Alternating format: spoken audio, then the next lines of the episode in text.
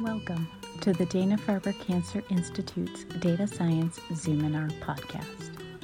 Our Zoominars feature interactive conversations with data science experts working across a wide spectrum of applications in industry, government, and academia. The conversations are moderated by faculty from the Department of Data Science at the Dana Farber Cancer Institute. In this episode, Rafael Irizarry talks with Arnaldo Cruz on data driven policy in Puerto Rico. Welcome, everybody, to this week's Zoominar.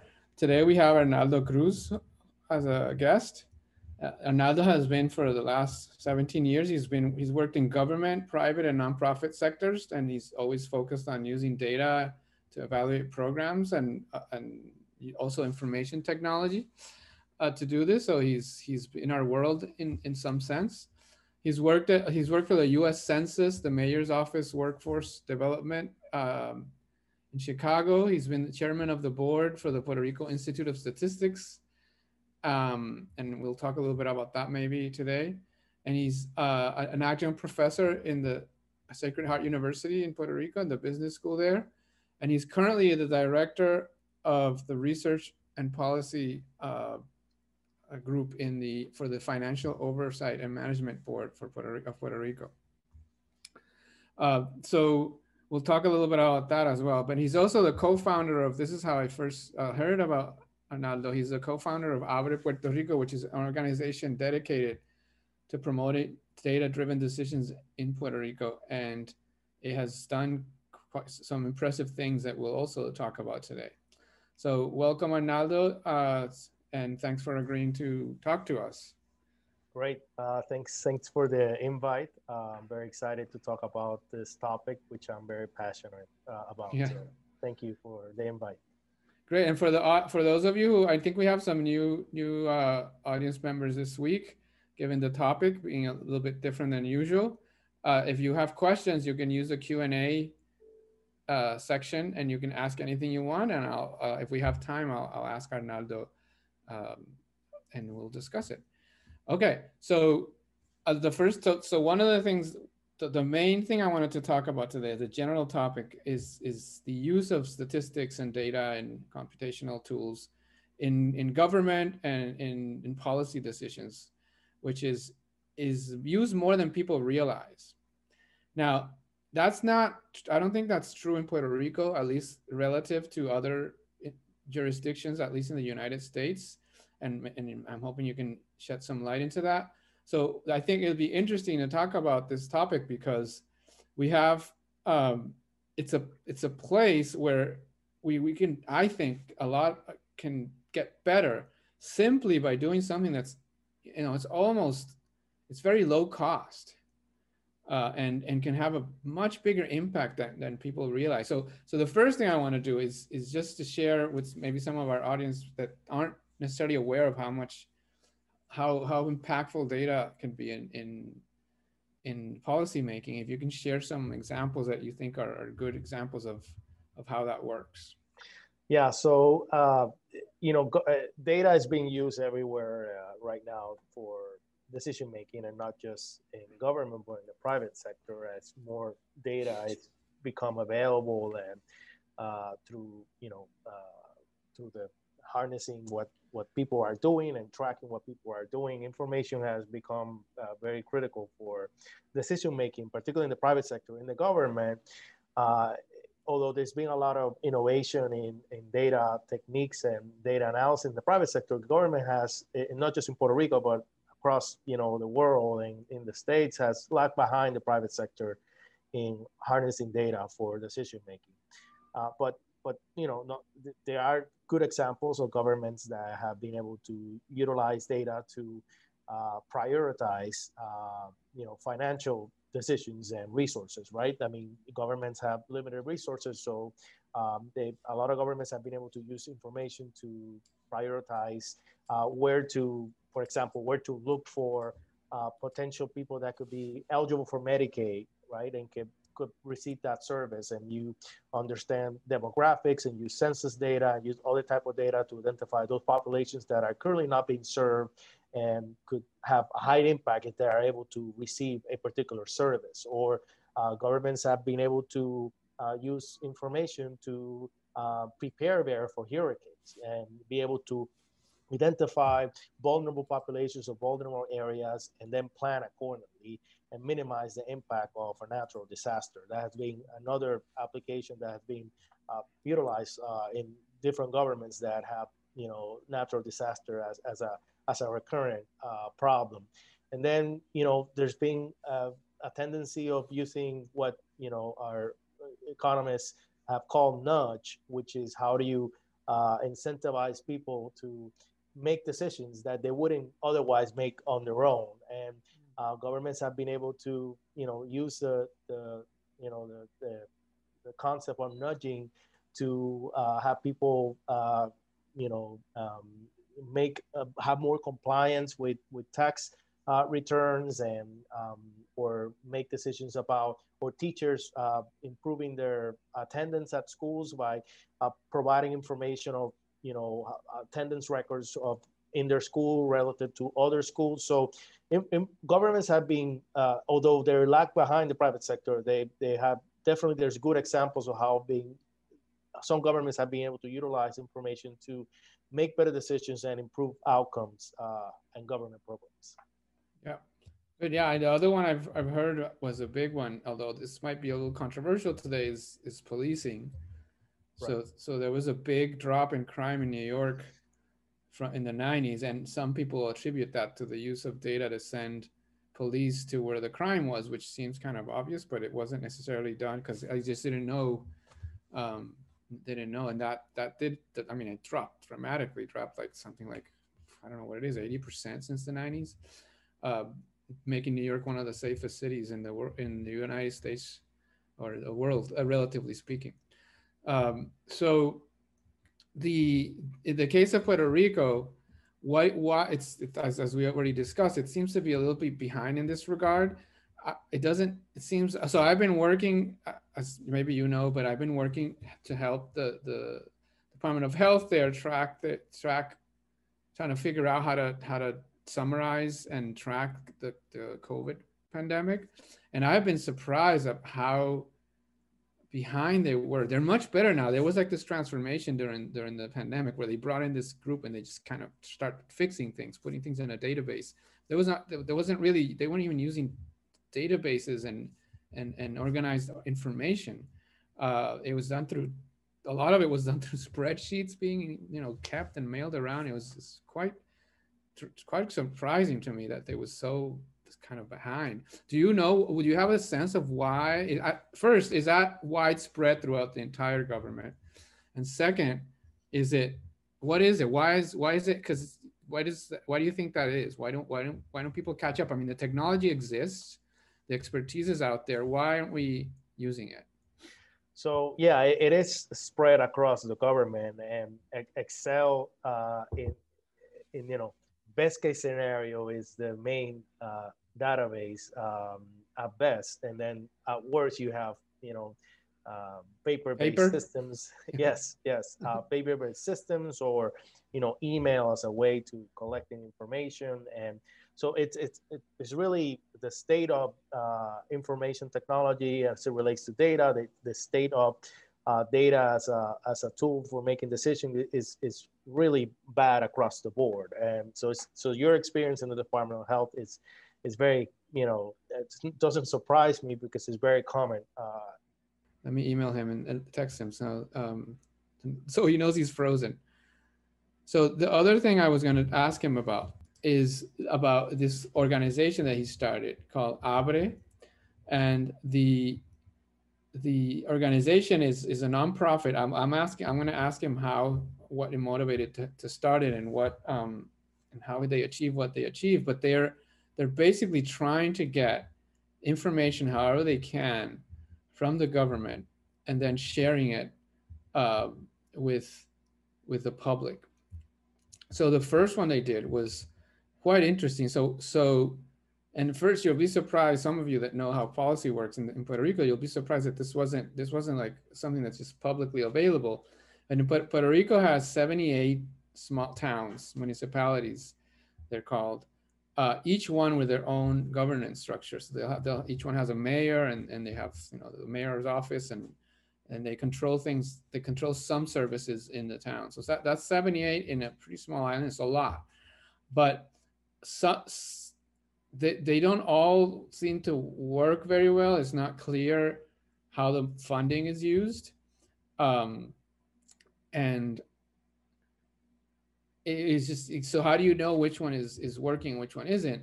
And one thing i've seen this organization do is they they somehow got their hands on the the financial data for each town. They analyze it and then they they give each they, they have some some some methodology um, to to give each one a, a a, a grade. Of course there's probably some number behind it and then they publish it so you have all these um yeah, it looks like his internet's gone. we we might um might call him on the phone and see how we can make that work. Um, so so that's that's been a very interesting thing that they've done. So now every year they publish uh, the the finan- the finances for for each town, and now now what what positive effect this could have is that you you can have it could pressure uh, municipalities to, to act better, especially those that have been exposed as being uh, using their funding in, you know, in their, their, their funds in a way that isn't, isn't the most efficient. The other, the other project I saw them do was that they, and again, this, I think this is public in most states. It is in Massachusetts and it's the scores that the, each school, each public school gets in a, um, in a, uh, I think he's back. Are you back? Yeah. In each uh, each school, what te- what test the, the, average? You can't give each student's test, but you can give them, uh, you can give the, the the average and the standard deviation, for example, for each school. So that gives you an idea of the performance. I mean, some people claim that tests aren't really measuring much. We'll, we'll discuss this with Arnaldo. So, sorry, I, I, Oh, it's okay. No, that's okay. We so what I did was I just so you don't have to explain it because I, I explained Abre and how it use it, Yeah. it, it uses uh uh it got its hands on on on the finances of each town and and and put that in the public which puts a puts pressure on the mayors especially the ones that get an F yes. So- uh, so, so I want to, I mean, I already told the audience a little bit about it, so you don't have to go over it again, but I do want to know how that, what was it inside the organization? How did you get that? Like, it- it's not on the internet. Yeah. So, um, and sorry about the internet. Uh, it is what, what it is uh, under this new world. Um, so, uh, like you know, like you said, we are a transparency NGO, and we had this initial idea to uh, to understand municipal finances in Puerto Rico. In Puerto Rico, there's 78 municipal Hey, governments, and we were surprised to hear that each when you hear a mayor in you know talking in when they're giving their annual address they everything is fine. They always have uh, a surplus and finances are fine. And we were like, it's not possible that all 78 municipal governments have a surplus. So, um, so something has to, you know, something's not right here. So we went online and we couldn't find the financial statements, which is, uh, you know, a, a, a document that's audited by a CPA firm that you know states the you know financial condition of of, uh, of a municipality. So we couldn't So, find. so that has to happen by law, right? They have to get that done. yes, But it's, yes. but it's not true that by law it has to be public. No, so the, yeah, so so there's a regulation by the controller that they're supposed to uh, put that information accessible to the public. It's not very specific what accessible means. So accessible could mean that there it's you know in in their city hall that you can go and get it, you know, but it's not very specific about because when the regulation was written, it was you know internet was not as you know prevalent at the time. So um, so when we talked to the the controller, we have a controller here, and and she said, "Hey, I, I have the information because they have to submit the information to me, and I we have a bunch of boxes. So you know, you can you know you can come and get the boxes, uh, and you can get the information. So we have to physically go to the controller's office to Oh, get God. 78 uh, financial statements. These are, you know, documents of uh, over 100 pages uh, in English. So we had we had to, um, since they were not available on the internet, we scanned them and we posted on our website. So that was like step number one. Okay, so now the financial statements are on the website. Um, and again, so so that was the first step. When we did that, not many people went to the website because you know it's not like you know a lot of people can understand a financial statement and read 100 pages. So we decided, okay, so let's let's do something different. Let's scrape the data from the financial statement, put it in Excel, and upload the Excel file so people can use the data. So that was our second step, and we did that. And we uploaded the Excel sheet with all the data. We had a bunch of interns come in and scrape the data from these documents and upload that into our website.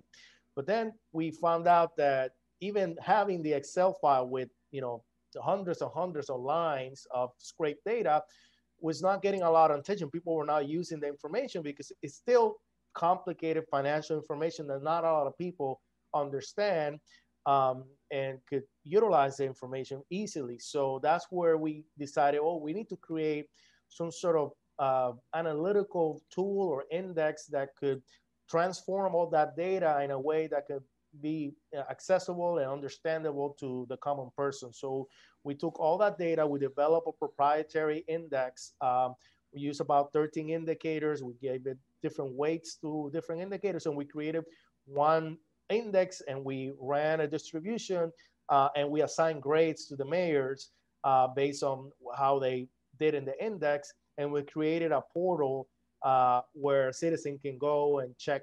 Uh, the citizen can check all the detail, right, if they want to, but they can also see, you know, easily my mayor has an A, B, C, D, or F. And, that and that got attention real oh, quick. Yeah, that got attention and that got a lot of death threats and from really you know, death threats you're serious or we, we, we, got you know uh, not death threats but we got very nasty emails from from mayors and from staff at, at some of the municipal governments that were threatening about this information and they were not threatening when we scanned the documents they were not they didn't care much when we scraped the data and we uploaded the data to a website. It's when we created the grades and it, the index got a lot of popularity and, and there's a lot of citizens went and to the website to check the grade. And the citizens went back to the mayor saying oh you know you have an f you have a d. And that's what created uh, you know a lot of mayors not being happy with being well, assigned. I know the very popular mayor of San Juan got an F, no, or a D. Yeah, so uh, then so she we, got better. then it got better he got better. So we have we the Abre have been doing this for now for six years. So the index is constructed in a way that you know it, eh, we check the fiscal year, uh, new data comes in, and so the, a, a municipality can change its ranking and then it's great based on new data. So uh, we have had some municipal governments that that got an F in the first year. Now they're you know uh, around the CB level. So there's there's been it has been an effective tool to incentivize good financial performance. And what's what's an example of that? Like what do they do that makes it like give me an example of what a, a town did to to get their grades up that actually translates into into being better for the citizens yeah so one thing that we do is that since since there's 13 indicators um, uh, we rank uh, the municipal government each indicator. So uh, municipal government can see uh, if I have a D, which indicators are dragging my grade down. So um, mayors that you know that were and they talked to us, you know that some of them that were nice about it, they came to us and they asked us to explain their their grade. They could see which of the indicators were dragging their grade, and they focus on those uh, specifically uh, in the upcoming years in order to improve their ranking. So, uh, municipal government that, for example, um, had a, a, a, deficiency in revenues over expenditures uh, as a percentage of their budget, they could see that that one particularly was dragging. So they started, you know, reducing their costs or increasing their revenue in order to close the gap and then not have a deficiency at the end of the year. So if you don't have a deficiency, you have a surplus that increases your likelihood of increasing the ranking. So, it, so the tool, you know, at the beginning we got a lot of heat from the mayors, but over the years uh, we have received some good, um, uh, you know, Feedback. some mayors have come to us uh, asking for for guidance on how they can improve their grades. So, you know, it's been around for six years, so it's it's so it sort of has become a standard uh, measurement for municipal finance in Puerto Rico so far. Interesting. And is it is it on a curve? Is there always going to be an F, or can everybody get an A eventually? No, it's on a curve. So Oh, it's so there'll always be an F. yeah, yeah. So it's all relative to your your peers. So okay. Okay. um, I mean, and, and there's there's been some criticism for statisticians um, around grading on a curve and and being all relative, right? Because if I yeah, if I if I improve individually, but my peers are improving to a greater degree, I still are behind the curve. So, I mean, there's so that's a, a, a, legitimate criticism to the index that that you know th- there there's other ways we can do the the distribution of grades, uh, but that we have found that that's the most uh, you know fair and standard way of doing it so far. But we welcome new ways of doing it, course. So, well, you, yeah, you could give them an, how much you improved grade too. So that's one one easy way out of that. So how do and how do you now? Do you still have to go get those boxes, or is it now getting put into a database? No, so the information, the state, the financial statements are now online. Um, the government, after we uh, did the scanning and uploading to our website, uh, maybe a year and a half later, the government started um, uh, doing it on their own. So, and this is sort of like a, another example of where you can incentivize action uh, from a government entity without asking but actually doing it and and and uh, the action of Abre at the time forced the government to to do it on their own so that's a that's, That's a great. good it's a good example of, of positive impact That's great. I didn't know that part. That's great. yeah yeah So so how about the school? So the other thing I couldn't believe you got that data when I first saw it. Like so so the the the what is it? It's like uh, here they call it MCAS. It's like every year students get tested. Um, and then each school you can see what average the school got. Uh, they have other things like differences between between social groups and all whatever, but but at the end of the day, you could see this school performed this, this performed that, and they got better, they got worse but until you until Abre did this we in Puerto Rico you couldn't know. So so and and I'll, one of the th- other things they did which I thought was really smart is that they compared I'm talking about Abre now you all compared the the scores to the grades and it was like there was no correlation between the grades the GPA of a school and the scores which was telling us that there's there's total grade inflation. Yeah. um Nice. So yeah. So how did you? I- mean, tell you can tell us a little more that if I left anything out, but also I'm more interested in how you actually convinced whoever it was to give you that data. And it, so and here it's public, by the way. yeah so it, But- it wasn't it wasn't easily accessible before um, in the internet but but this is this is one of the lessons learned of doing this you know you start at when we started this at Abre with the founders it was sort of more like a maverick uh, you know we were young at the time and we were demanding information to be online and being sort of maverick about it.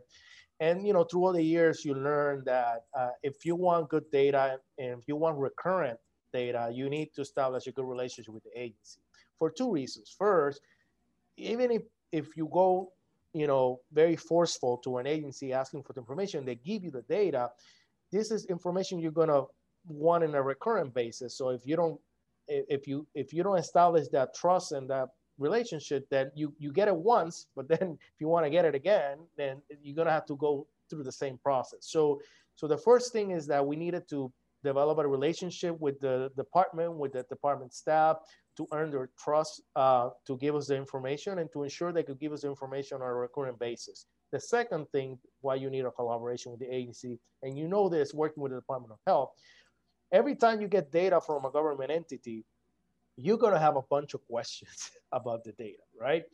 And if you don't have a relationship with the agency, good luck getting those answers, right? So we were very, with everything that Abre has done, we have been very careful on not just doing, give they give us data and we just put it out without checking to see, you know, how do they get this data, how do they manage the data, and, and ensure some there are some minimal data quality issues. So um, the relationship with the agency allowed us to to to, to you know to go through a process of iterations. Every time they gave us data we had a, several questions about what how do they interpret this data? How do they collect this data? How do they create this statistic? Um, and that uh, allow us then to be in a better position to utilize the information for statistical purposes. So, um, so it was a couple months process. It wasn't like we asked for the information they gave us to us. It, it was like several months talking to the agency head and the agency staff, and we were able to establish that relationship that allowed allow them to give us the data and allow us to get all the answers we needed. So in the process, we got some data that we ended up not using because it, you know it didn't meet the minimum standards of quality. We were uncertain, unsure how they created the the statistics. They they were unsure themselves of the quality of the data that they were getting. So um, there was a bunch of data that they gave us, and we ended up you know not using in the index. So once we narrowed down, this is the type of data that's suitable for statistical purposes. We create an index for the schools and we grade the schools, right? Um, and and then we created a. But I'm sorry for the school, isn't it? I mean, you just have this number, right? You don't you yeah. just have the average of of the of math and reading, or no? So what we did is was interesting about the, and this is everywhere in all school districts. Um, the proficiency level uh, is different in every grade. As you go into more mm-hmm. grades, the proficiency level goes down. So we were, uh, so we oh, developed a methodology that and then we have an issue here that you know you have you don't have uh, you, you don't have a very balanced uh, uh, categories of schools so you have you know k4 schools k5 schools k k6 k7 and so forth so forth so it was unfair for us to compare a proficiency of a k9 school with a k5 because k5 was going to have a higher proficiency because of you know they have students that the, the lower grade. So we designed it in a way that a school, uh, a K-12 school was going to receive three scores, right? One for K6, K6 schools, uh, and then interme- intermediate and then high school grades. So that allow us to have a fair comparison between the different compositions of schools. So, um, so we created this portal, and and the portal went viral because, I mean, we were on the, when we started this project, we had a, we heard a lot of people saying, "Oh, that's a waste of time. Parents don't care about education or the school." Yeah, that's what we heard, and and this came from some academics locally.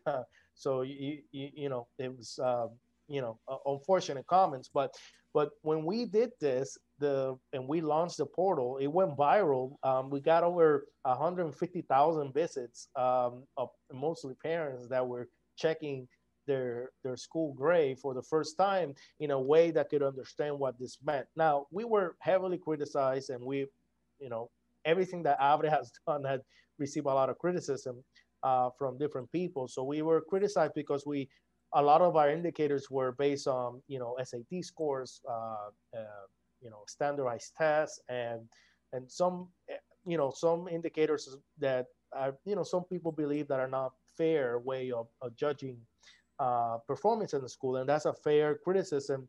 But that's the only data that we were able to utilize because the other data that we, we got in other uh, dimensions of the school, it, it wasn't suitable for statistical purposes. So we decided not to use it. And although we try to explain many times that we try to have a more holistic uh, tool for parents. We just didn't have all. It's not data. perfect. It's the don't let the the perfect be the enemy of the good. Yeah. So um, so that was. But can a, I can I I want to yeah. defend your approach right now to uh, uh, I'm an academic, so I'll talk to other academics. yeah, please. so here's what how I see it. Yeah, it's not perfect, of course not, but it's pretty objective. Whatever it measures, it's objective. Um, you can say that it's subjective uh, the, the questions that are designed, but once they're set, now it's it's the test.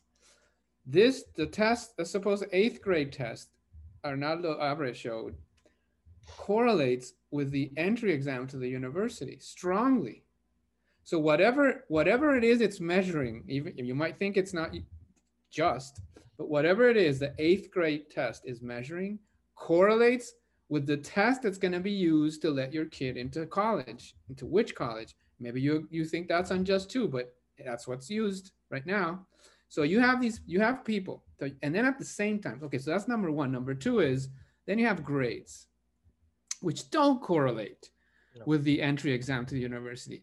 And if you don't see the problem with that, let me see. Let me try to explain this to you. So you to, you have you're a parent. You're you know for what you're maybe you're not that educated. You trust the school. Your school the school is telling you your kid has A's, straight A's, for the entire their entire life, straight A's, straight A's, and then they go and take the college exam and they fail it.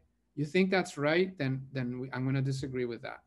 You know that eighth grade exam is what you should should have been a warning. You should all those A's that we're giving to the to your kid were lies, and that eighth grade exam was a predictor. And no one until Abre came along, no one was saying what that eighth grade score was, and now we do know, and that's why it went viral. Is because parents want to know what's you know is my kid gonna do well in the in the entrance exams to college? Just as just to keep it super simple. Sorry, go ahead. No, I just no, it and- just and and and we we when we before we did the index because we were asked by many people to include include the school grades and uh, we were hesitant because when we did the analysis that's when we found that there were there was no correlation not even weak correlation between grades and proficiency levels and we found schools that had around 85% of the students getting a's and b's with less than 20% being proficient. So there were some huge gaps. Um, and again, we, we, we understand that standardized tests are not perfect and there's other ways to, to measure uh, a student outcomes and student performance, school performance. And that's, uh, we agree with that. But at the time, that's the only data that we have that could be utilized. And all we did, was organize the information in a way for a parent to understand what this meant. Now, can I just all- say real quick Yeah. before you you just give you know just Yeah. concede that point? It Yeah. measures something. Yeah. So if you know if you don't know how to add, it'll show up in that test. If you don't know how to read, it'll show up in that test. It's not it's not completely useless. There's something there. It's not perfect, but th- th- it is measuring something. Sorry, go ahead. No, and and again, we we done this a couple years now, um, and this has uh, allowed Abre to get some additional funding. Funding has been very hard for Abre. Abre is a 501c3, um, and it's a non-for-profit, but it's been the philanthropic uh, ecosystem here. It's not very, uh, you know, our, what Abre does is a little more intangible, right? It's more you know data for change right? And that's not a direct service per se. So abre has had a lot of issues uh, getting funding locally. So fortunately we have abre has had uh, some us foundations support some of the work. So now abre is going into more deep diving into uh, education. What what so we the, the new uh, study by abre that's about to be released uh, hopefully by early next year is that we we use the data the data from abre portal, and we did a, a, a, a statistical analysis, a geo uh, statistical analysis to find geographically where schools have high performance and low performance, and they have similar profile. So in a in a town where you know because they always say, oh, you know, the kids don't perform well because they're they live in a bad neighborhood or or poverty, but we were able to control for those factors.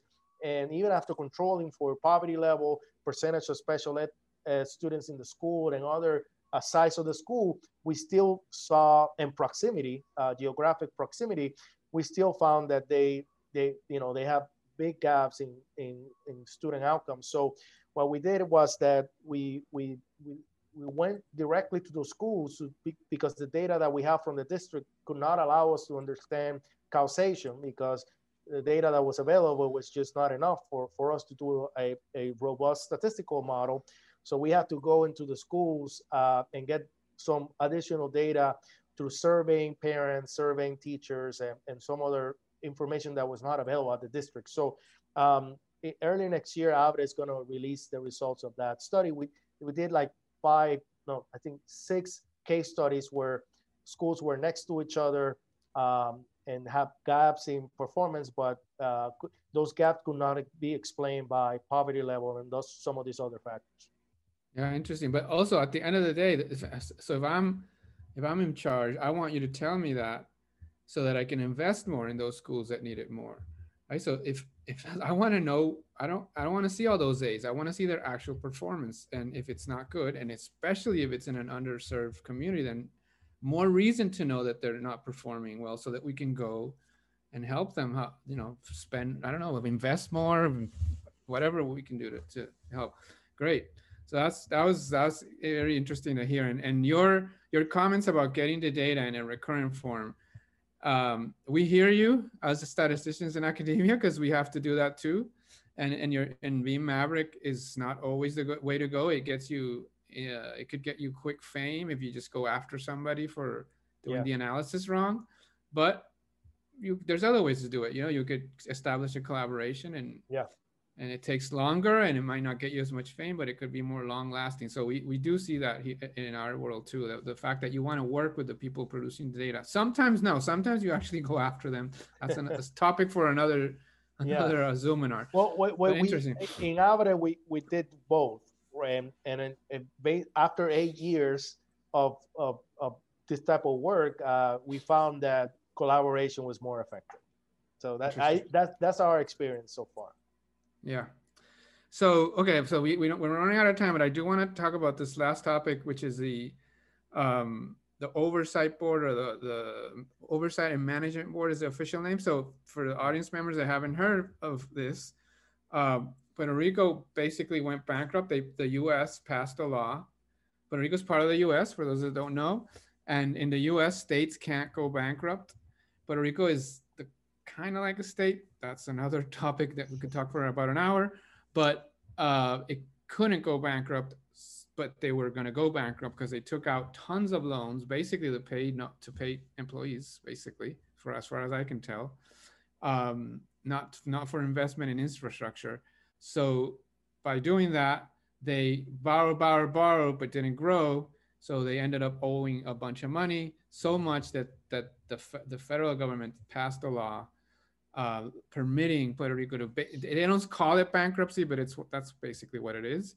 And part of the agreement, just like when, when there's bankruptcy, there's there's a judge and there's a, a group of people that decide who's going to get paid first.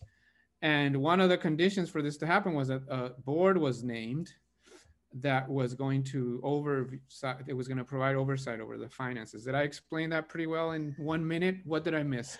No yes. I mean it, it's a bankruptcy process. Puerto rico by the us law it's not allowed uh, to access the uh, bankruptcy procedure so the congress had to create an ad hoc uh, bankruptcy uh, process for puerto rico and this had turned out to be the biggest uh, bankruptcy in the history of municipal markets, uh, over 70, $70 billion.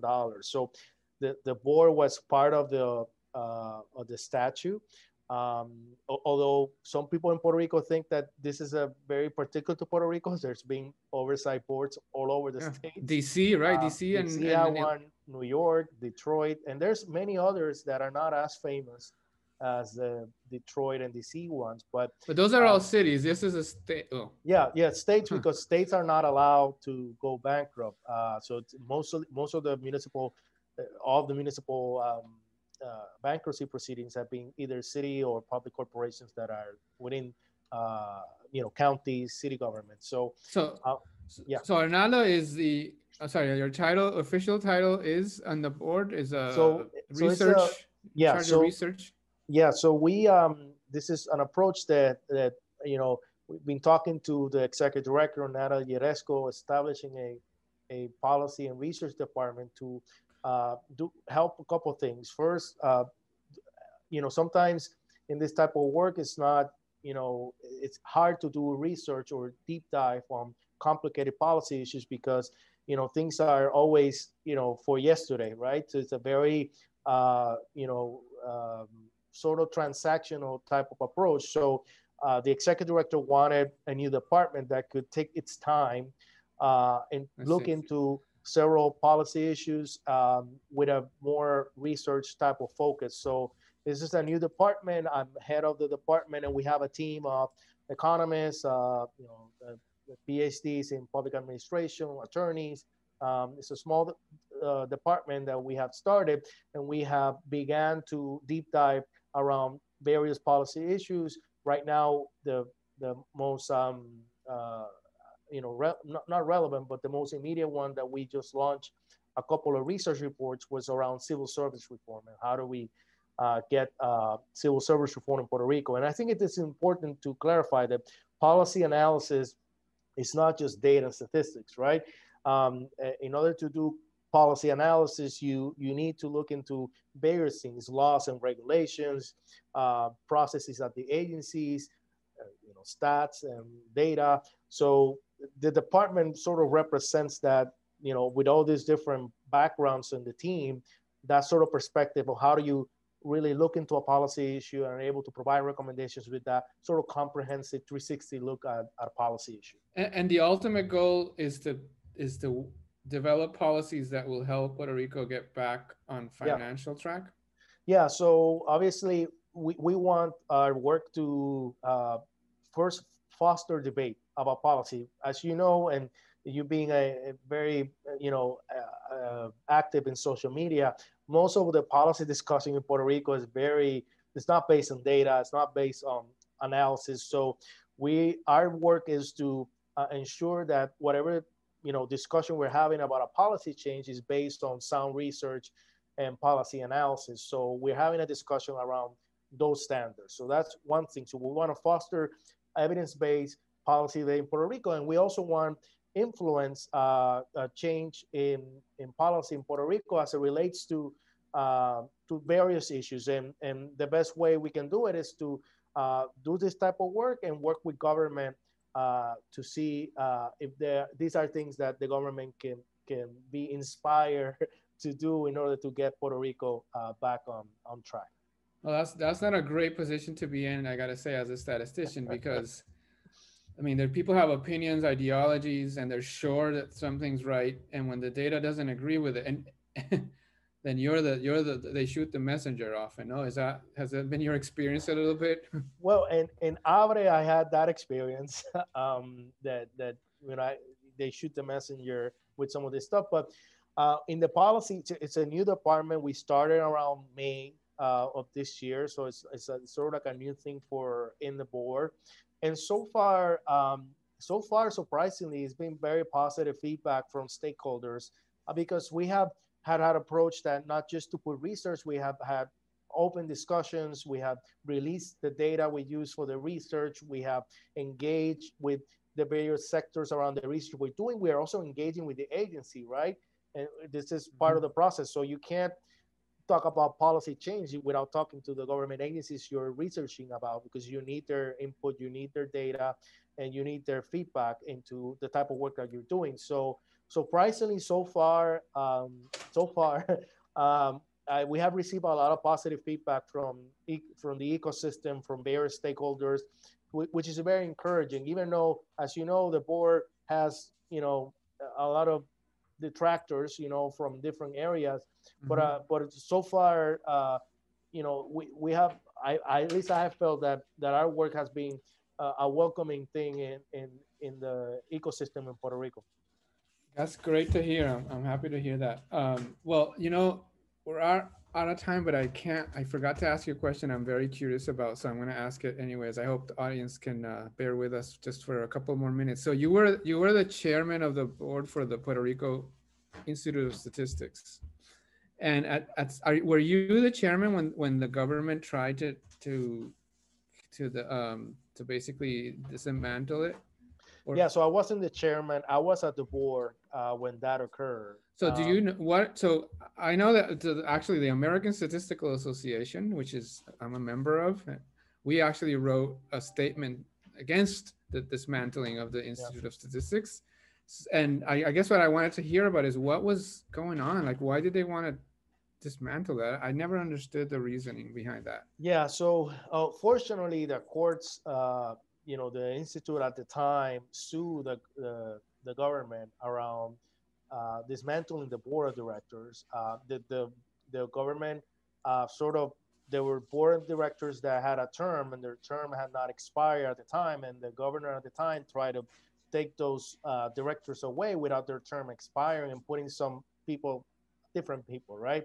So when that happened, the Institute of Statistics, the the you know Sue, the executive director at the time, sue the government, and the courts sided with the institute, and those members that were uh, sort of taken out by the existing governor were brought back by the courts, reinstated by the courts. Um, so yeah, so I was in the middle of that process uh, when that happened. Um, so the the board, while the courts were figuring this out, the local courts, the board was not really meeting or functional. So uh, we were waiting to see what the courts would decide if the governor had the authority to um, to take some members out that their term had not expired. So uh, so that happened. The the board um, um, you know got reinstated.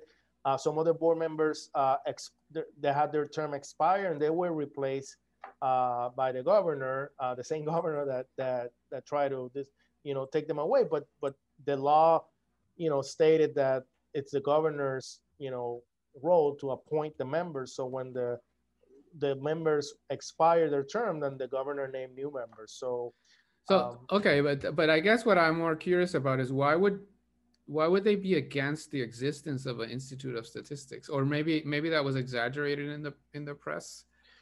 Yeah, so they, um, the governor never uh, was very clear about his intention, um, and and I was at the time I was against the, you know, the the actions of the governor because the members that the the governor was taking out of the board were had not had not done anything wrong, so there was no reason to take them out. So um, there was really no, uh, you know, a good reason to to do so, the governor should have, you know, waited until the, the term expired to name the people that the law gives, you know, the law does give the governor that power, but the governor should have waited for those terms to expire. Um, Okay. So, I mean, I, I guess, you know, the institute has functioned as an autonomous and independent entity, and Yeah. you know that that's a very unique um, you know thing for a government entity in Puerto Rico, and I, and I guess you know that sometimes their governors uh, have issues with that. Okay. All right. All right. Well, thanks, Arnaldo. This was really interesting and insightful. Keep up the good work. And if you need any, I mean, it doesn't look like you do, but if you need any statistical or data analysis help, I um, We, reach we out. always we have, we, we we have do. people. We have always people that do. can, and I and I work.